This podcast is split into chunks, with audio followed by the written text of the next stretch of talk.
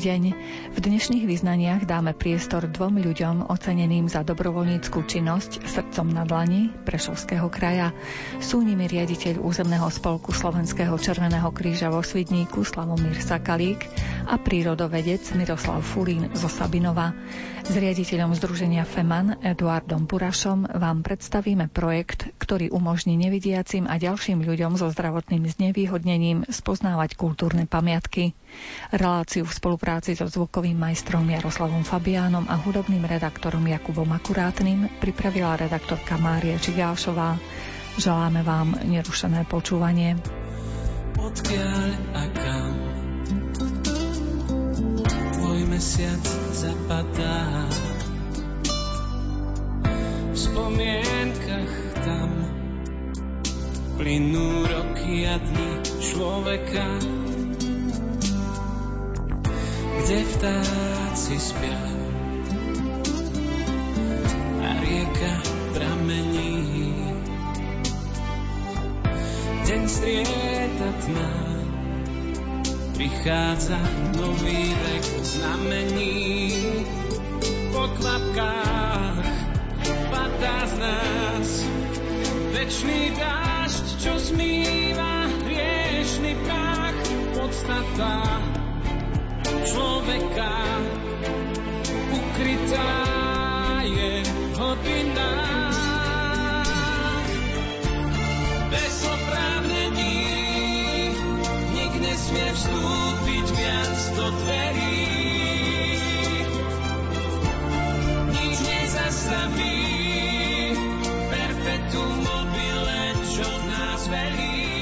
Riaditeľ územného spolku Slovenského Červeného kríža vo Svidníku Slavomír Sakalík získal v decembri ocenenie srdce na dlani Prešovského kraja. Dobrovoľníckej práci sa venuje skoro 30 rokov. Začínal v Slovenskom Červenom kríži a neskôr sa stal dobrovoľníkom Asociácie Samaritánov Slovenskej republiky. Bol členom rakúsko-slovenského týmu Samaritánov, ktorí sa zúčastnili na medzinárodnom cvičení v Tajsku zameranom na pomoc obetiam zemetrasenia a vln tsunami.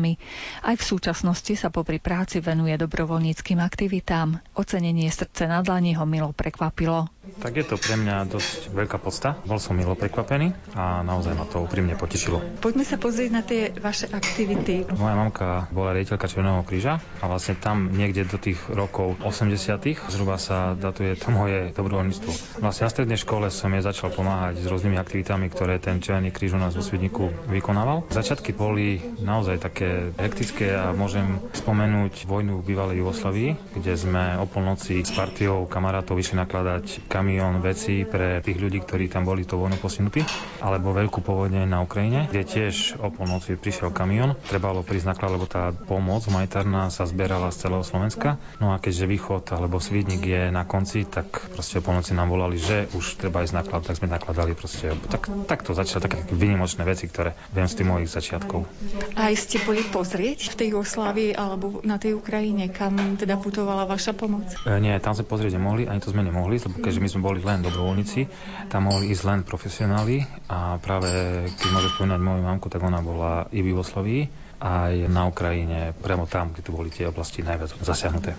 Ešte naďalej pôsobí vaša mama v Červenom kríži? Nie, mama už nie. Mama už nie je profesionálne činná, ale ako dobrovoľnička pokračuje ďalej. No a vlastne ja som prebral teraz žezlo po nej a 4 roky som už riaditeľom Červeného kríža vo Svidniku ale tá práca, to je skôr, tak by som povedal, poslanie. A aj keď je to moja profesionálna práca, ale dobrovoľník som naďalej a hlavne teraz v týchto časoch covidových, keď neplatí pre mňa 8 hodín pracovná doba, ale pracujem oveľa viac.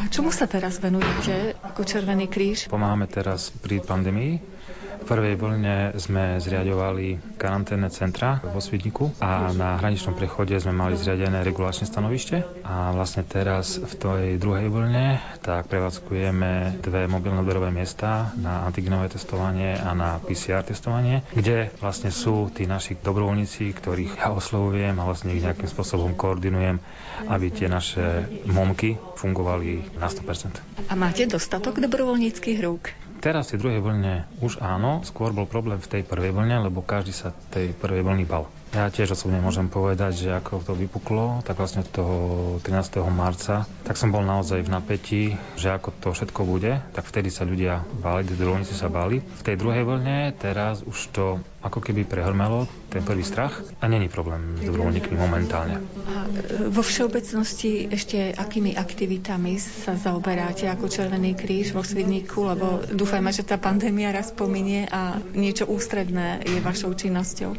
Každý územný spolok ktorých je na Slovensku 35, sa venuje niečomu inému, lebo každý územný spolok je nejaký špecifický. A u nás e, ten náš slovenský územný spolok vo Svidníku sa zameriava, skôr by som povedal, na tú výučbu prvej pomoci, či už detí alebo aj dospelých.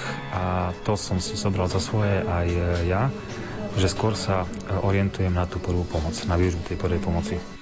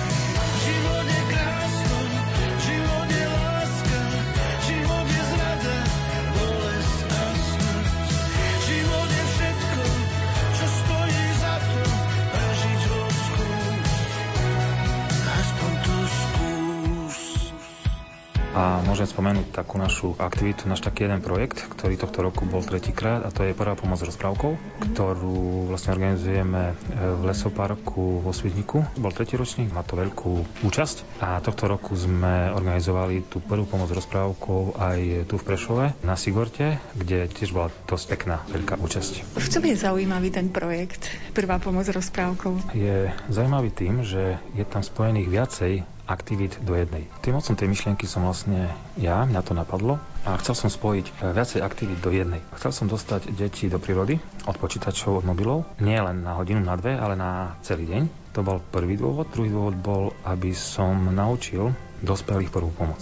A keďže viem zo vlastnej skúsenosti, že tí dospelí sa tú prvú pomoc učiť nechcú, tak som rozmýšľal, že ako ich tú prvú pomoc naučiť. A napadlo ma to tak, že proste cez tie deti naučím tú prvú pomoc rodičov. A je to tak, že tie deti idú cez rozprávkový les, kde na nich čakajú rozprávkové postavičky, ktorým sa niečo stalo. Napríklad páda mat. Keďže vieme, že sú takí nešikovníci, tak si porezali ruku, druhý si zlomil. Tak tie deti tu ošetrujú tie postavičky a vlastne na každom jednom stanovišti je aj jeden koordinátor, ktorý tú prvú pomoc naozaj perfektne ovláda a stojí niekde mimo a tí rodičia prídu za ním a oni sa pýtajú reálne na tie veci, ktoré buď sa im stali, alebo si myslia, že sa im možno niekedy stane, alebo proste chcú vedieť.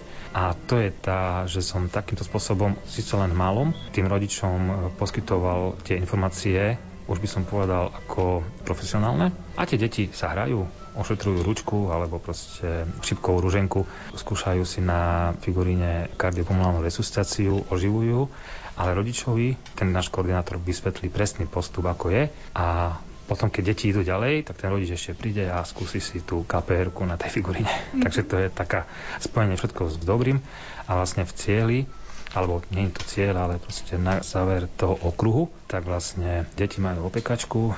Tohto roku sme mali takú špecialitu, že na jednom stanovišti sa piekli zemiaky v pahrebe.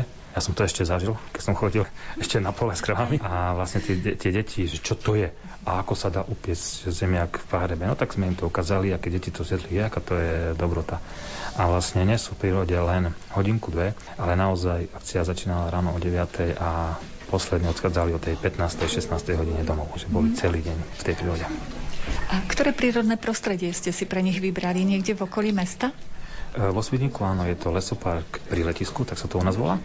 Je to naozaj tam e, pekný naučný chodník a na tom stanovišti sme pre nich pripravili 6 stanovišť e, so zdravotníckými úlohami. Ale aby tie deti sme pri veľmi nevyčerpali len tým zdravotníctvom, tak sme tam pre nich pripravili aj stanovištia práve s tými opekanými alebo pečenými zemiakmi bolo tam jedno stanovište, ako keby Mudrasova, ktorú mala na starosti Centrum voľného času u nás vo Svidniku. Tam boli hlavolamy alebo nejaké logické úlohy. Zavolali sme tam dovolných hasičov zo Svidnika, ktorí predstavovali im svoju techniku. Mali sme tam občanské združenie Roka, ktorá sa venuje lezeckým činnostiam, tak tam mali urobené deti, pri nich si pripravili tam lezecké techniky a lauku, takže aj to sa deťom páčilo. No a na záver, keďže v našej výbave nášho Slovenského červeného kríža Ozemného spolku Svidník máme aj špeciálnu štvorkolku, tak odmenou bolo, že sa mohli na tej záchranárskej špeciálnej štvorkolke povoziť. To musel byť riadny zážitok pre deti, ktoré zvyčajne len sedia pred počítačom a už rozprávajú sa so spolužiakmi len cez čety a podobné vymoženosti. Áno, prvý ročník, ktorý bol pred dvomi rokmi, tak vlastne to bola taká za týždeň urobená akcia. Proste prišli sme tam, 5 stanovišť, prišlo nejakých 50-60 všetkých účastníkov, aj rodičov, aj detí. Tohto roku sme už mali 450 aj detí, aj rodičov dokopy.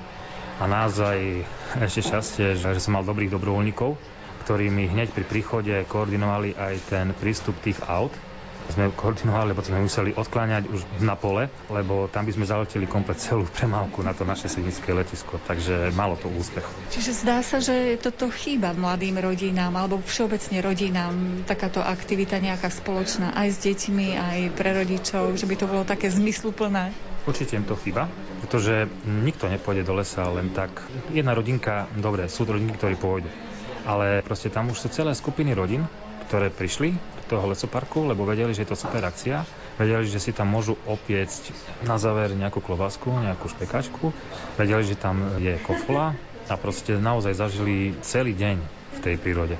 A organizujete to predovšetkým pre Svidničanov, lebo môžu prísť treba z naši poslucháči aj z Prešova, z Košic? Samozrejme, že môžu prísť z celého Slovenska. A tamto roku sme mali vytvorenú skupinu aj na Facebooku a vlastne ozývali sa mi naozaj ľudia aj z Bardejova, aj z Prešova, úplne ktorých som nepoznal, ale cez svojich známych sa dozvedeli, že taká akcia pred rokom bola super, tak chceli prísť a naozaj prišli, keď som pozeral na tie autá, ktoré tam boli, na tie špz tak to boli z celého okolia, nielen z Vinického Srbkovského okresu. A už viete aj, kedy sa uskutoční ďalší ročník? Zrejme plány máte, uvidíme, ako pandémia nám to poposúva. Áno, plány máme. Každý rok to organizujeme zhruba niekedy v prelom prázdnin, júl-august. Takže aj tohto roku plánujeme, aby to bolo zhruba v tomto termíne. Proste v termíne čase prázdnin. Ráno ja smutná nebývam, když jen vstává. Slunce mi tajná znamení oknem dává. Zase mi růže přináší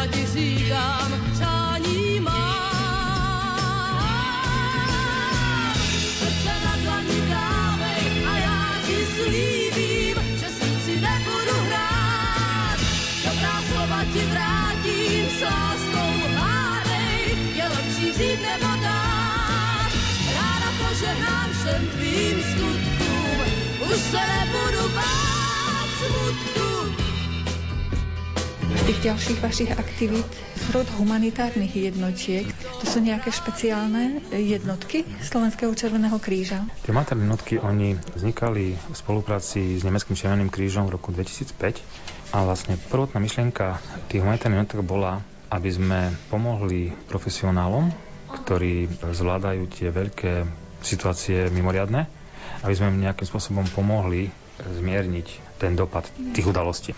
Vlastne v tom 2005 roku to boli 6-členné humanitárne jednotky a ich úlohou bolo koordinovať hlavne, aby som povedal, také evakuačné centra, zriadovať ich pri veľkých katastrofách, napríklad pri veľkej nejakej povodni. Že treba zaplaví komplet celú dedinu a tí obyvateľia nemajú kde bývať, tak pre nich sa treba proste postarať, treba im zriadiť to evakuačné centrum a to bola tá priorita tých humanitárnych jednotiek v 2005 roku. Teraz sa to už trošku zmenilo, teraz už chodíme pomáhať nielen tým ľuďom, ale už teraz aj profesionálom, väčšinou hasičom, keď je nejaká povodeň alebo veľký požiar a vlastne im robíme nejaké kvázi to zázemie, aby oni mali kde si prísť na chvíľku oddychnúť. Kde ste tak napríklad pomáhali, tak na ilustráciu? Keďže ja som aj členom asociácie Samaritánov Slovenskej republiky, tak vďaka ním sme pomáhali v roku 2010 pri povodniach v Kežmarku a v Starej Ľubovni. Pomáhali sme vo Vysokých Tatrách pri tej výhrici, ktoré boli a vlastne členovia asociácie Samaritánov boli nasadení aj vo veľkých katastrofách na Haiti a na Filipínach.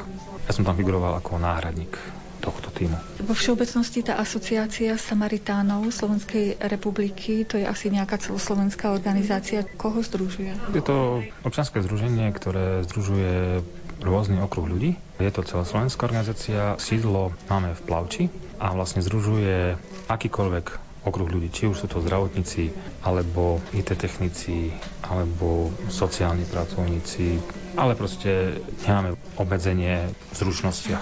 Čiže dobrovoľníkov sa môže stať v podstate ktokoľvek, kto chce pridať pomocnú dobrovoľnú ruku? Určite áno, dobrovoľník sa môže stať naozaj ktokoľvek, kto chce pomáhať. Ako sme spomenuli, tak tá činnosť aj Červeného kríža a tých ďalších organizácií stojí predovšetkým na dobrovoľníkoch. Darí sa vám oslovovať mladých ľudí, otrhnúť ich od počítačov a robiť niečo také zmysluplné? Určite áno. Vlastne práve v tejto dobe vnímam, že ten záujem o to dobrovoľníctvo zasa potrošku začína narastať. Pretože pokiaľ nebola pandémia, tak sme mali problém, alebo mal som problém proste získať na nejakú aktivitu tých dobrovoľníkov. Proste nechceli. Oni by sedeli doma a oni škola, potom počítač a telka, neviem čo. A, a práve možno, že práve kvôli tomu, že teraz vlastne majú to vyučovanie doma, tak chcú ísť vonku a chcú nejakým spôsobom pomáhať. Takže aj teraz sa mi začala formovať taká skupinka mladých, ktorí chodia aktívne a pomáhajú a vlastne vymýšľajú aj svoje vlastné aktivity v rámci možností, ktoré sú teraz. A vidím, že chcú prísť pomôcť, chcú priložiť ruku k dielu a to ma proste motivuje k tej mojej práci, že naozaj má to zmysel proste robiť to, motivovať ich a ich nejakým spôsobom formovať a viesť, aby začali pomáhať alebo proste aby pomáhali tak ľuďom, ako pomáhajú ostatní dobrovoľníci. Prečo si myslíte, že to je e, dôležité, aby mladí ľudia aj tento rozmer mali taký dobrovoľnícky? aby neboli len výbornými žiakmi, výbornými, neviem, v svojej profesii, ale predsa len, aby aj mysleli na iných? E, treba myslieť aj na iných, lebo v tej, tej mojej práci e, vnímam a vidím proste, ako vystupujú jednotliví ľudia k ľuďom a není to veľmi dobre.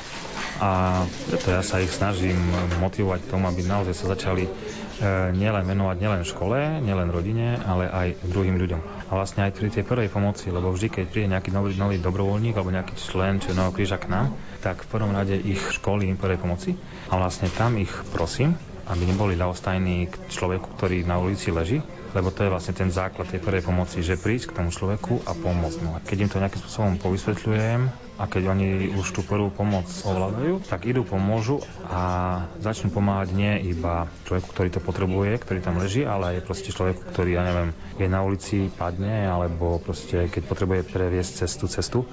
A to je cieľom aj mojím, ale to malo byť cieľom každého človeka, aby takým spôsobom pomáhal úplne cudziemu, lebo svojemu vlastnému pomôže ale ak nepomôže cudziemu, tak to je také prázdne. Ani vietor v plachtách, ani prúdy riek, ani nič, čo nepatrí mi, nemám právo chcieť. Ani pokoj lesov, ani píchu hor, ani nič, čo prinesie mi úspech nohám skôr. Radšej sa ti nepriznám, keď budím sa do zvláštnych rád. A to, čo včera platilo, dnes vôbec neplatí. Radšej sa ti nepriznám, keď budím sa do zvláštnych rád. Ja naučím sa lietať, nech viac nie som v zajatí. Stále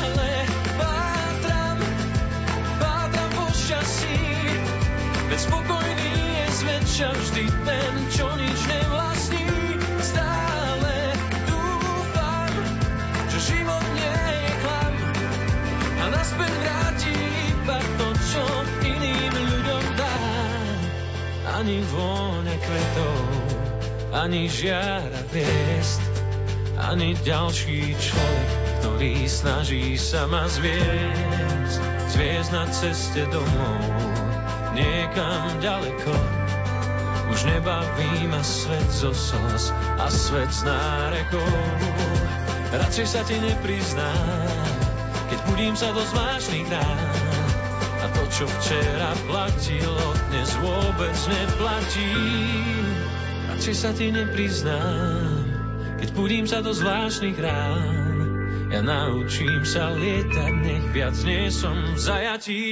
Stále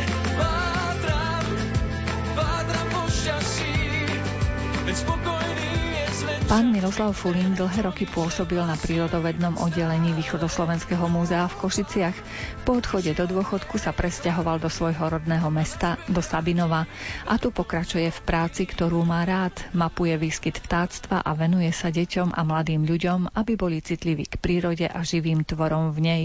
Okrem toho usmerňuje aj stavbárov, aby počas rekonštrukčných prác nepoškodili hniezda a úkryty vtákov.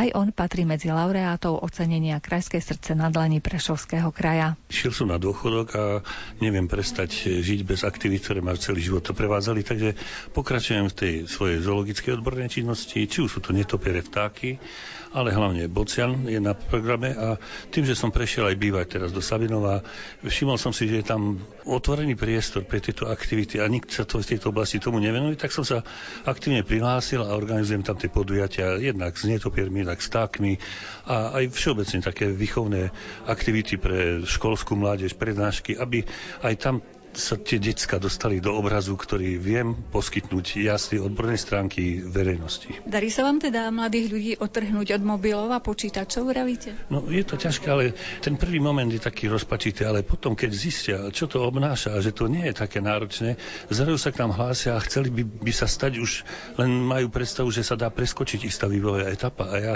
sa snažím ich brzdiť, aby si uvedomili, že musia prejsť cez tie úskalie, cez ktoré aj my sme prechádzali. Nech neobjavujú Ameriku, aby nevyzeralo to, že aby to naštudovali si a postupne sa dostali do tých etap vývojových, aby to, čo zistia, ich to potom potešilo. Aby to nebolo také lacné, ale trošku aj zaslúžené za to, že všetko, čo si, si vyžaduje a oni to musia vedieť. A akou etapou musia prejsť? No hlavne seba výchovou a seba poznávaním musia vedieť, že tie úskalia, ktoré sprevádzajú tú prácu, sa musia prežiť. Nedajú sa preskočiť, že idem do voľnej prírody a čakám, že tam bude teplá voda. Musím žiť v tom prostredí, čo mi to prostredie ponúka a hlavne úskoromniť sa. A že tam nebude signál do toho jeho telefónu alebo čo to používa. Aj s tým sa musí zmieriť, čo dneska veľmi ťažko decka znášajú. Ale keď to zažijú raz, tak zrazu sa hlásia a sú ochotní prísť, ešte raz to zažiť a potom sa z nich možno stanú aj takí skalní privrženci a podporovateľia týchto aktivít. Čiže z toho, ako vy to popisujete, to nie sú len prednášky, to je normálne v teréne zážitok. Sú to aj terénne odchyty vtákov, či terénne pozorovania. Musí si to človek ako vonku v prírode. Organizujeme napríklad takú rozlúčku s lastovičkami. Už dlhšiu dobu sme na rybníkoch Šalgové to plánovali a poprvýkrát sa nám až tohto roku podarilo presvedčiť ľudí, že tá akcia má asi svoje opodstatnenie, pretože nám prišlo veľa miestných ľudí a keď sme im vysvetlili, aké hodnoty má ten rybník a ako sa tam realizuje ten výskum, zrazu sa prihlásila aj obec, že si chce tie rybníky zachovať ako ekologickú lokalitu. Nechce tam, aby tam nejaký developer stával čosi, ani v podstate nejaké aktivity iné, aby to bola ekologická lokalita, budeme tam chodiť poznávať veci. A to tak človeka poteší, že asi prerazil cez nejakú tú bariéru a zrazu sa v prospech tej veci obrácajú názory. A čo je na tých šalgovských rybníkoch také zaujímavé? No, sú to rybníky, ktoré sú už opustené z veľmi dlhú dobu, mierne zarastli, zakomponovali sa do prírody a zrazu sme zistili, že tá lokalita má takú cenu hodnotu v regióne Horného Šariša, alebo tu špisko Šarisko Medzihorí, že sa tam vyskytli vtáčie druhy, ktoré majú severnú hranicu rozšírené na východnom Slovensku, Káňa močiara napríklad, hniezdi tam. Sú tam druhy trsteniarikov, ktoré nemáme široko ďaleko v okolí, pretože nie sú takéto zarasty trstin a vodnej plochy na rybníkoch, pretože rybári potrebujú vodnú plochu, nepotrebujú vegetáciu. A my tam máme, tak si tam budeme sa snažiť aj zachovať aspoň dva rybníky čiste pre tento účel, aby ten život, ktorý príroda tam prináša, tam bol. Je to obrovské liahnisko žiab napríklad a veľmi, čo sa týka počtu, až 3000 žiab sme len prenášať museli cez cestu, pretože nemajú prechod. Tak budeme aj tieto veci plánovať, aby sa tam urobil prirodzený prechod po cestu, aby tie žaby netrpeli tým, že keď prejde autobus, tak cesta je ako zvalcovaná žabami. A sú tu ešte okolo Sabinova také miesta, také vzácne, na ktoré by ste chceli upriamiť pozornosť mladých ľudí? Určite. Tie štrkoviska na rieke Torise, ktoré sú ponechané, tak povedal by som trošku na divoko, Tie majú úžasnú svoju hodnotu. Žiaľ, tam ešte budeme musieť veľa porobiť na takom tom povedomí ľudí, aby pochopili, že práve aj tá divočina má svoje opodstatnenie a prináša pre prírodu veľmi cennú hodnotu. Každý si tam predstavuje možno ťažiari štrk, že by len ťažili, rybári ryby chovali, možno niekto smete vynášal, ale práve to divoké, čo tá voda tam vytvorí, keď sa rozleje, keď sa zaplaví a znova sa vtiahne do korita, máme tam vtáčie druhy, ktoré fakt majú severnú hranicu rozšírenia ako brehule, napríklad 400 párov brehuli, včeláriky, zlaté rybáriky, čo sú vtáčie druhy, ktoré poznajú len ľudia niekde z juhu Slovenska a my ich máme aj tu pri Orkucanoch, pri Ostrovanoch, len musíme ich chrániť a musíme nájsť zhodu v plánovaní využitia toho územia, aby neprišli o hniezdne podmienky že niekedy je lepšie nechať prírodu tak, nezasahovať do nej zbytočne. Ja by som povedal, že je dobre nechať niektoré miesta v krajine úplne voľné, nech si to príroda riadi podľa svojich zákonov a ne všade regulovať, stavať komunikácie, vysypávať územie. Nech aj na tej sa, ak by ostali také dve, tri miesta a viem aj vytipovať, kde by to mohlo byť dobré, tak verím, že sa tak tá populácia živočišných druhov a vzácných druhov zachová aj do budúcna čo má byť v džungli, človek z nej vyberá. Myslím, že by ujali sa aj cirkusy bez zvierat. Na čo len sú dobré kávičky z cibetky, keď ich preto musia presťahovať do klietky. Hej, za život hore, všetci ruky hore. Za život hore, všetci ruky hore. Každému vraví to svedomie svoje. Za život hore, všetci ruky hore. Keď som bola malá, aj do ma brávali slony chobotami, všetkých nás slintali. Kaluži medveď spomínal na plesa, som si istá, že chcel vrátiť sa do lesa. Hej, za život hore, všetci ruky hore. Hore, všetci ruky hore.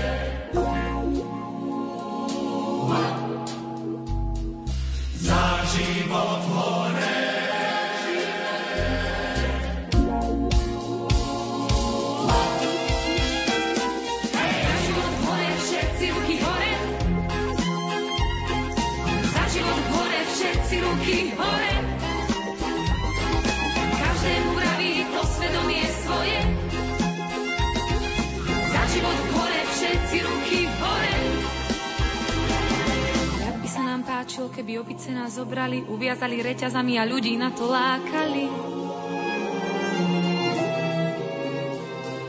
Človek vládne svetu, núž aj svet človeku, začínam od seba a nekupujem stupenku.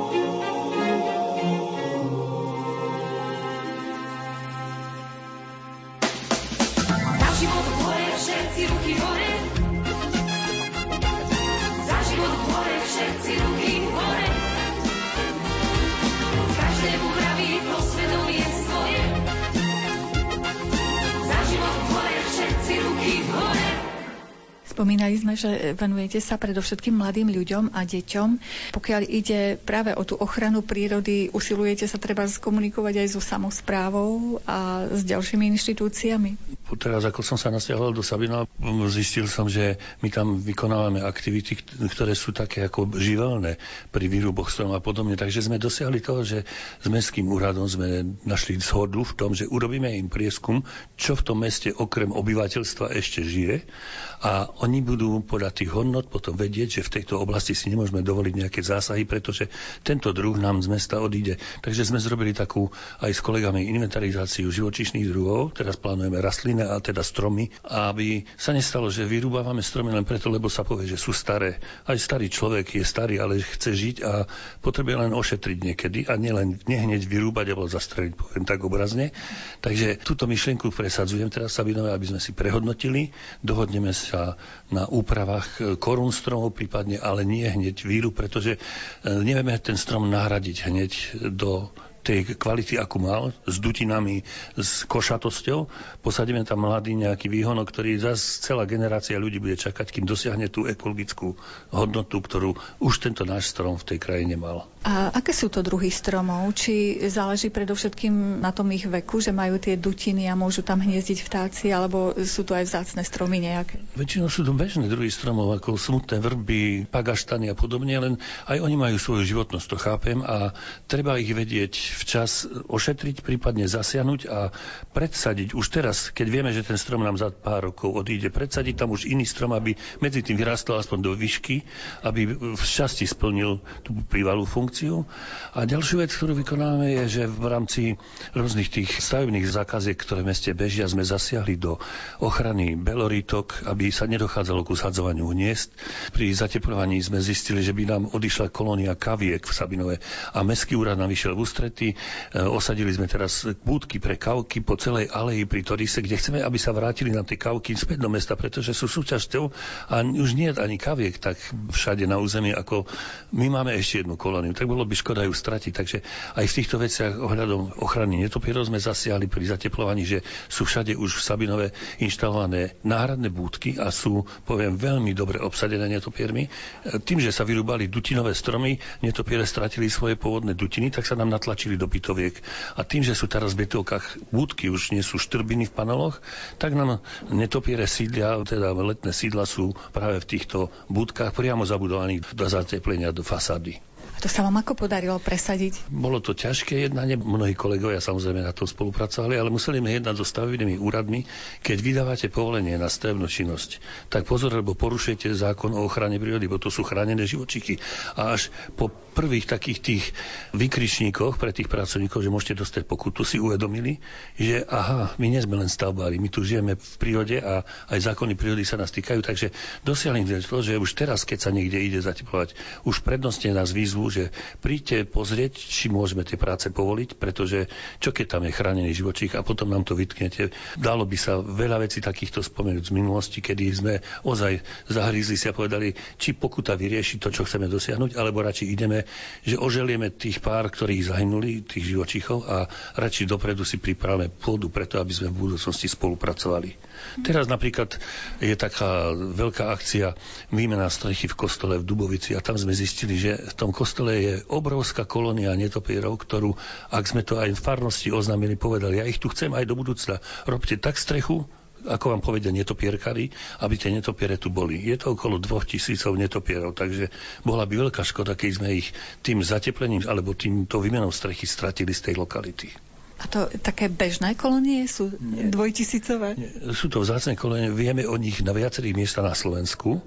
Sú to letné kolónie, kde samičky rodia mláďata, ale o tej Dubovickej sme, napriek tomu, že sme prešli kostoly po celom východoslovensku, nejak nám unikol tento kostol a vidíme, že to je kolónia tam už je roky, rokúce, podľa množstva guana, ktoré sme na, vyčistili na pôjde, pretože sme si vzobrali za svoje, že urobíme vám brigádu, aby ste nemali problém s trusom netopierov. Takže kostol sme vyčistili a teraz ho už dávajú novú strechu a chodíme permanentne, sme v kontakte s farnosťou, s pracovníkmi, ktorí to robia a oni sami už povedali, že už sa poučili, že vedia, že nesmú netopiere ako ničiť. Možno si to zoberú ako taký odkaz do svojej práce na ďalších stavbách napríklad. Už to, už to poznajú, už boli na predošlých stavbách na to upozornenie, takže teraz, keď prišli, už oni chceli jednať sami. Tak to bolo ten pozitívny jav toho nášho počinu, ktorý sme z netopiermi mali. Oh, yeah. no. mm,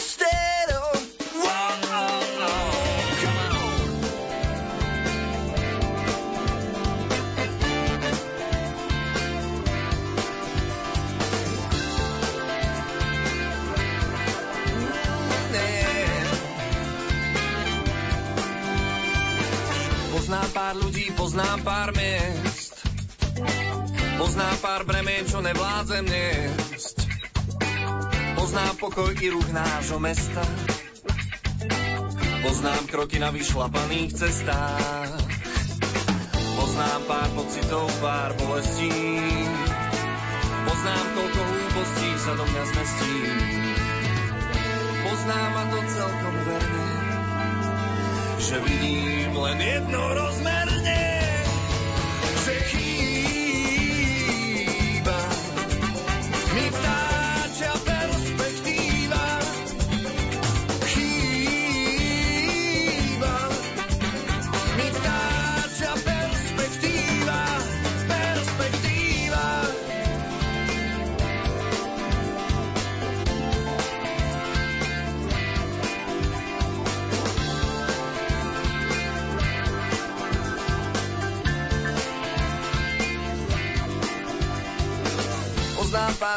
poznám pár miest. Poznám pár bremien, čo nevládzem nie. Čo nevládzem nie. Poznám pokoj i ruch nášho mesta. I ruch nášho mesta. Poznám kroky na vyšlapaných cestách. Poznám pár pocitov, pár bolestí. Poznám, koľko hlúpostí sa do mňa zmestí. Poznám a to celkom verne, že vidím len jedno rozmerne, že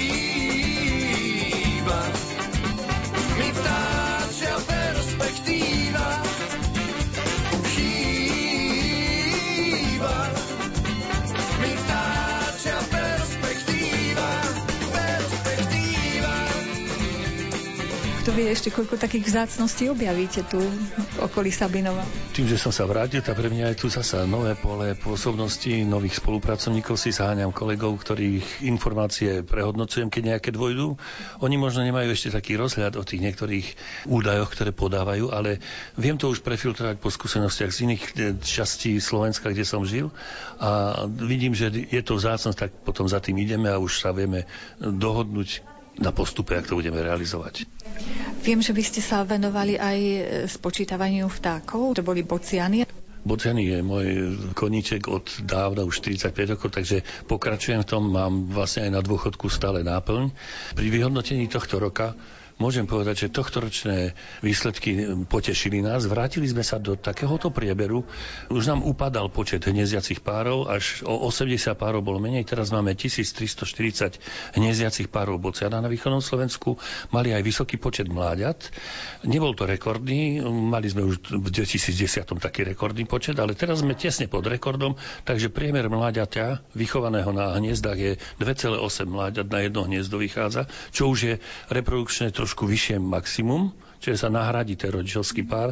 Boli ale aj vysoké straty bocianov, hlavne tých mladých, nárazom do elektrických vedení alebo úhynmi rôznymi, ale tam zase spolupracujeme s východoslovenskou distribučnou spoločnosťou, s ktorou máme dohodu všetky problémové veci, ktoré my vidíme z hľadiska bocianov a energetiky sú ochotní promptne riešiť, takže tam musím pochváliť, že keby tak všade boli takí ekológovia, ako sú na distribučných spoločnostiach, tak nám aj tá krajina lepšie rozkvítá. Dokážete porovnať, lebo vy ste vlastne rodákom zo Sabinova, časy, keď ste tu žili v mladosti, v mladom veku a teraz, sú nejaké také viditeľné rozdiely, buď to pozitívne alebo negatívne? Veľa je z toho pohľadu tých negatívnych, keď sa na to tak človek pozrie, pretože tie udrú viac do očí očí.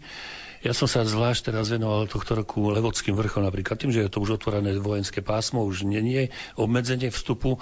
Po dohode sme sa dohodli s kolegami, že skúsme urobiť toto územie, prehodnotiť. Nikto tam nechodil, nedalo sa robiť výskum, takže teraz nám inde jeden zborník, Múzeum Spiša vydáva zborník, kde budeme mať spracované faunu, flóru Levodských vrchov a keď to tak porovnám od tých rokov, keď som ešte ako 14-ročný chlapec chodil do Levodských vrchov s otcom pravidelne na cez víkendy na polovať kovačky napríklad, lebo bol polovník, ale polovník takže sa díval na zver cez ďalekohľad, tak musím povedať, že ubudlo nám veľa druhov tým, že sa tam prestalo pôvodne hospodáriť, živočišných druhov a aj tie rastlinné druhy, ktoré tam sú zvláštnosti a boli kvôli vyhlásené aj niektoré chránené náleziska, tie tiež trpia tým, že tie lúky zarastajú naletovou vegetáciou a tak strácajú živnú pôdu, kde by mohli rásť. Trošku má desí to, že sa nám tu tlačia do územia Horného Šariša invázne rastliny, ktoré poznal som z tej južnej časti od Košíc, kde sme silne proti tomu bojovali a už ich objavujem aj vo väčšom množstve, aj tu, hlavne tu ambroziu pri Sabinové, či pohánkovec alebo zlatobil sa nám šíri. Na tých miestach, kde nikto nič neužíva, tú plochu, prestali byť užívané a tam sa nám tie invazky natlačili a vytláčajú tú pôvodnú vegetáciu a pôvodný biotop zaniká. Je to možno aj tým, že nie všetky poľnohospodárske pôdy sa využívajú na tú činnosť, na pestovanie pôdy? Je to aj tým, je to aj tým, že od mnohých ploch majiteľia upustili, aj keď im zákon predpisuje, že musia likvidovať invázne rastliny, či vlastníci, či nájomcovia. Legislatíva pokrývkáva za tým, aby ich niekto na to upozornil a prípadne dal sankciu, aby sa naučili že vlastne tým, že neobospodarujú, podporujú šírenie týchto rastlín. No ale pýtala ste sa aj na to, či aj pozitíva nejaké sú. Sú určite, pretože tak ako v prírode sa všetko vyvíja. To, čo nám na jednej strane kedysi bolo a ubudlo teraz, že to tu nenachádzam, pribudali nám zasa také druhy, ktoré tu v minulosti neboli. A spomínal som tých včelárikov zlatých, e, či tie brehule, ktoré nám v tých stenách si, kde môže rieka ešte meandrovať, že není upravené korito, tak tam tam hniezdia. A to tu v minulosti v takom počte nebolo. Nebe je modrý a zlatý, bílá sluneční záře, horklá sváteční šaty, řevá spocený tváře, dobře vím, co se bude dít, vík už se v ohradě spíná, kdo chce, ten může jít, já si dám sklenici vína, oh, utíká, nechte mě příjemně snít. Pod fíky poslouchat slavíky, zpívat si s nima a pít. Ženy jsou krásný a cudný, mnohá se ve mně zhlídla, oči jako dvě studny, vlasy jak havraní křídla. Dobře vím, co znamená pád, do nás dívčího klína, Někdo má pletky rád, já radši sklenici vína. Oh, žízeň veliká, život mi utíká, nechte mě příjemně snít. Bez síru pod poslouchat slavíky, zpívat si s nima a pít.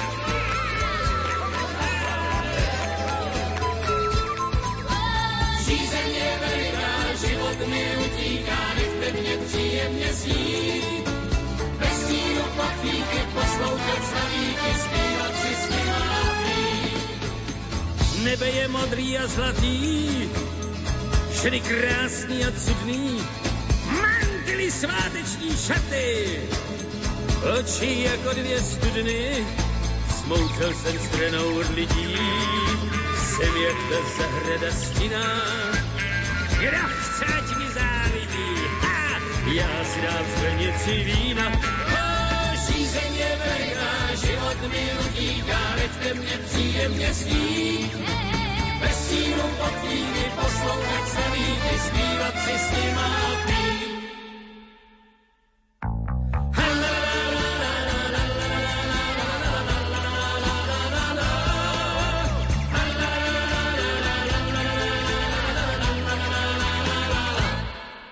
Košický dom svätej Alžbety dokáže priblížiť svoje zaujímavosti aj zdravotne znevýhodneným návštevníkom. Projekt využíva nové moderné technológie, ktoré návštevníkovi umožnia pomocou aplikácie nasnímať QR kód na informačných tabuliach a tak získajú hlasovú informáciu o danej historickej zaujímavosti. V dome je umiestnených 12 takýchto informačných tabuľ a vo vedľa stojacej urbanovej veži sú ďalšie tri.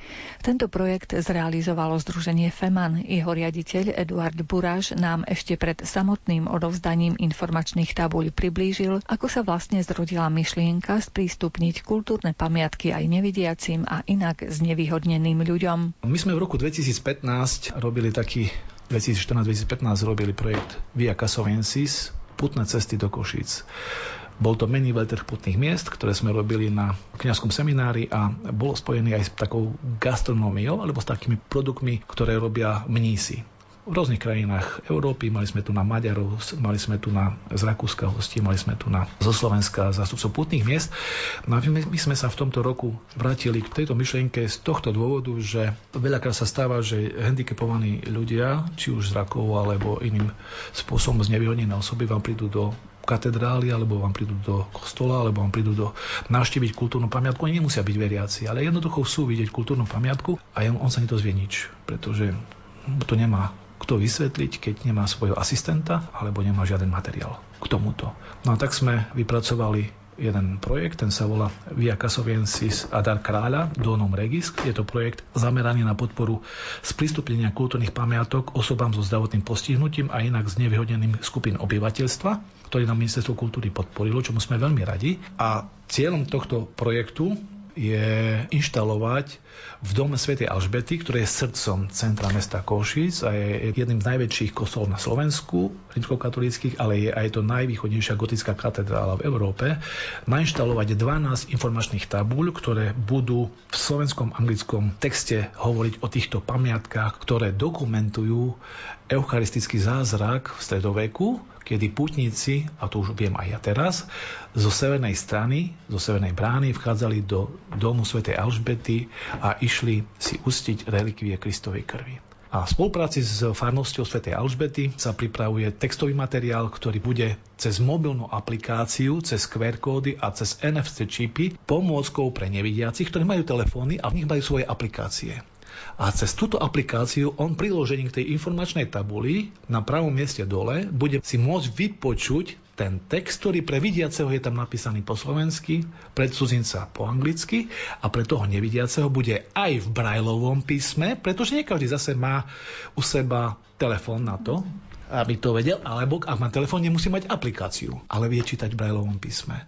To znamená, že Košice myslím si, že v tomto budú trošku také vynimočné vo vzťahu k handicapovaným a znevýhodneným, pretože sprístupnia svoje srdce centra mesta aj tým, ktorí nemôžu za to, že majú to postihnutie. A ja v tom vidím veľký taký humánny aspekt. Na druhej strane je to skutočne podpora tomu, aby aj tí znevýhodnení mohli spoznávať tie pamiatky. My sme vybrali 12 bodov záujmu, ktoré dokumentujú ten eucharistický zázrak, či už sú to traja košickí mučedníci, alebo hlavný oltár, alebo tie točivé schody, alebo rôzne, by som povedal, tie zastavenia. A potom sú to tri body záujmu, ktoré sú v Urbanovej veži, pretože aj Urbanová väža je zaujímavou kultúrnou pamiatkou.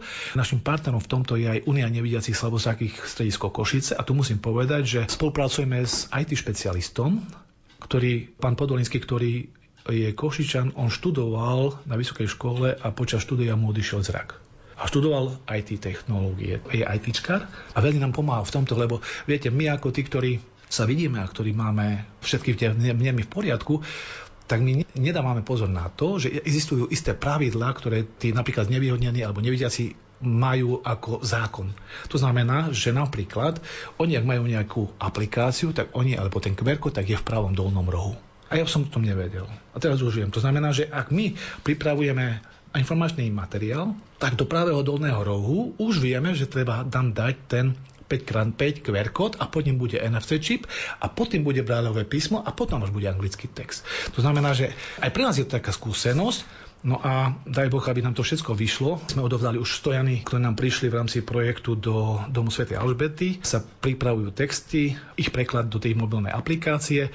Som držal fotografie z tvorivých dielní, kde pán Podolinsky učí nevidiacich, ako tú aplikáciu používať. On má piatich nevidiacich a tí nevidiaci budú zase učiť svojich známych, aj keď vieme, že ten cestovný ruch padá a je veľmi, by som povedal, na kolenách, tak to môže byť svetielkom, ktoré môže aj do leta, do letnej sezóny istým spôsobom nabudiť. Ak nie cudzincov, tak nás samých, pretože je nás v meste veľmi veľa, ktorí môžeme zobrať dieťa alebo deti majú mobilné telefóny, poď si odskúšať, čo ti to tam povie, alebo ako to funguje a tak ďalej. Takže môže to byť celkom veľmi zaujímavé.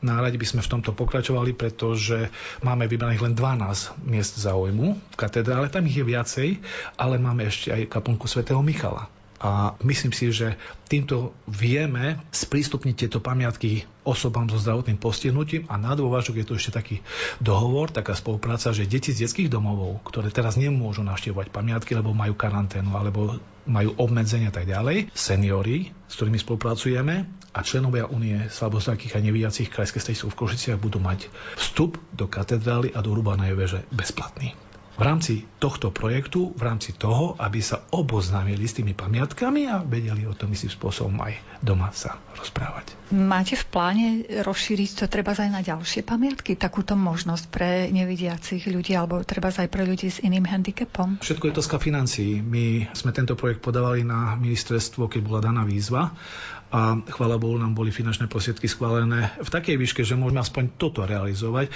Napríklad bola tu na verejnoprospešná televízia Maďarskej republiky M1 a robili z toho reportáž a pýtali sa, že prečo nemáme tie texty v maďarskom jazyku. A pritom správna otázka, pretože máme tu na veľmi veľa turistov a okrem toho je tam hrobka Rákociho a tak ďalej. Tak ja som bol pri storočníci prenosu jeho pozostatkov a som to organizoval v Košiciach, takže viem, o čom rozprávam. Len tu musíme povedať, že my máme na to, aby sme to dali aj do maďarského jazyka, v tejto chvíli máme slovenský jazyk, máme anglický jazyk, máme brajlové písmo a my musíme vedieť, ako bude fungovať tá mobilná aplikácia ak ona bude fungovať dobre, lebo viete, niektoré aplikácie, tí vývojári pracujú na nich aj rok.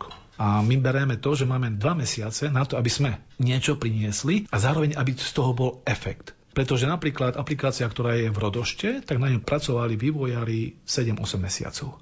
No my nemáme toľko času. To znamená, ak toto vychytáme v tejto aplikácii tie muchy, úvodzovkách, tak potom vieme, my chceme podať samozrejme, ak bude možnosť na ďalší projekt, pokračovanie v tomto projekte na Ministerstvo kultúry a sprístupniť nie len ďalšie kultúrne pamiatke s nevyhodneným osobám a osobám so zdravotným postihnutím, ale doplniť ich aj o novú jazykovú mutáciu a to by bol maďarský jazyk. A už sa ozvali aj pamiatkári, že aj v Poľskom by to mohlo byť, viete, no a tak my musíme pomaličky. Takže tomu sa teším a myslím si, že je to veľmi zaujímavé. Konec koncom tá výstava Dary kráľa už je inštalovaná v Urbanovej veži a tie tri stojany, ktoré budú informatívne tabule, ktoré sú v rámci projektu, tak jeden bude o tejto výstave, jeden je o Urbanovej veži a jeden je o jej zaujímavostiach, zvláštnostiach a tak ďalej. No my nevieme v tejto chvíli, kedy skončí táto doba. To znamená, že ťažko je predpokladať a ťažko je nám aj meniť nasledujúci mesiac nejakú inú výstavu. Nie, necháme to tak a dúfajme, že v marci alebo už potom na jar sa to trošičku ukludní a budeme môcť opäť sa aspoň čiastočne vrátiť do tých starých koľají, ako sme to mali pred koronou a covidom. Tie samotné tabule, to vám vyrábajú na Slovensku? Áno, mobilná aplikácia sa vyrába na Slovensku. Tie stojany, to je len ako železo a tabuľa, to nič, ale dôležitá je tá aplikácia. A tá aplikácia, napríklad sme sa dozvedeli, že nemôže byť veľa textov. Viete, je, je ťažko vybrať z historického hľadiska z niekoľkých kapitol informácie, ktoré sa musia zmestiť do 300 slov.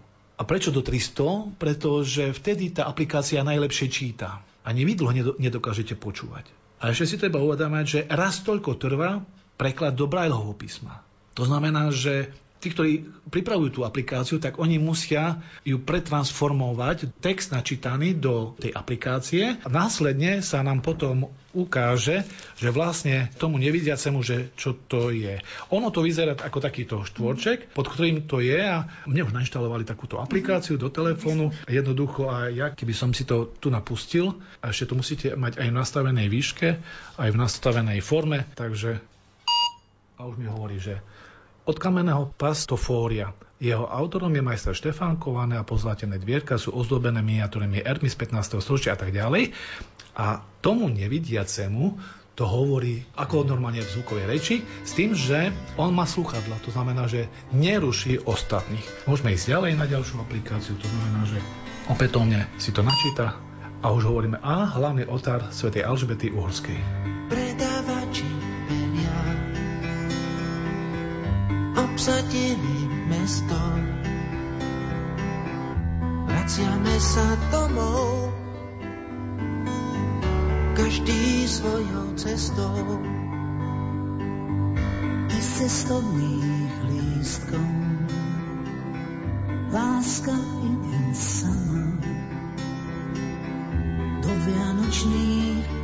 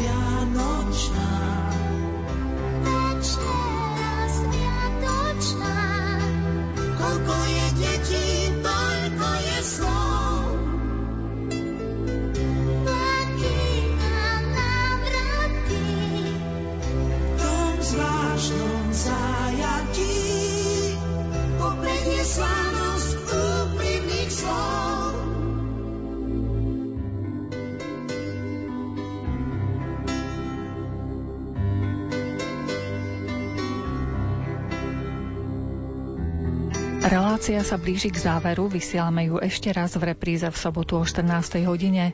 Pod jej prípravou sú podpísaní Jaroslav Fabián, Jakub Akurátny a redaktorka Mária Čigášová. Ďakujeme vám za pozornosť a želáme vám pekný deň.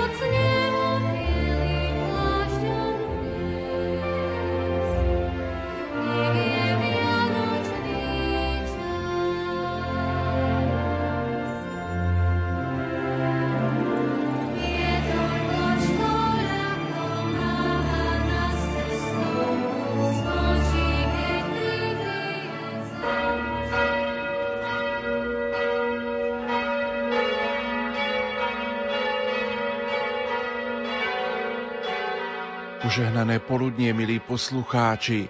Na Sviato Krstu Krista Pána, kedy sa končí Vianočné obdobie, ponúkame v nasledujúcich minútach priamy prenos modlitby Aniel Pána. Pápež František sa ju pomodlí v sále bibliotéky Apoštolského paláca. V tejto chvíli odozdávame slovo kolegom do televízie Lux. Nerušené počúvanie vám zo štúdia Rádia Lumen prajú Richard Čvarba a Pavol Jurčaga.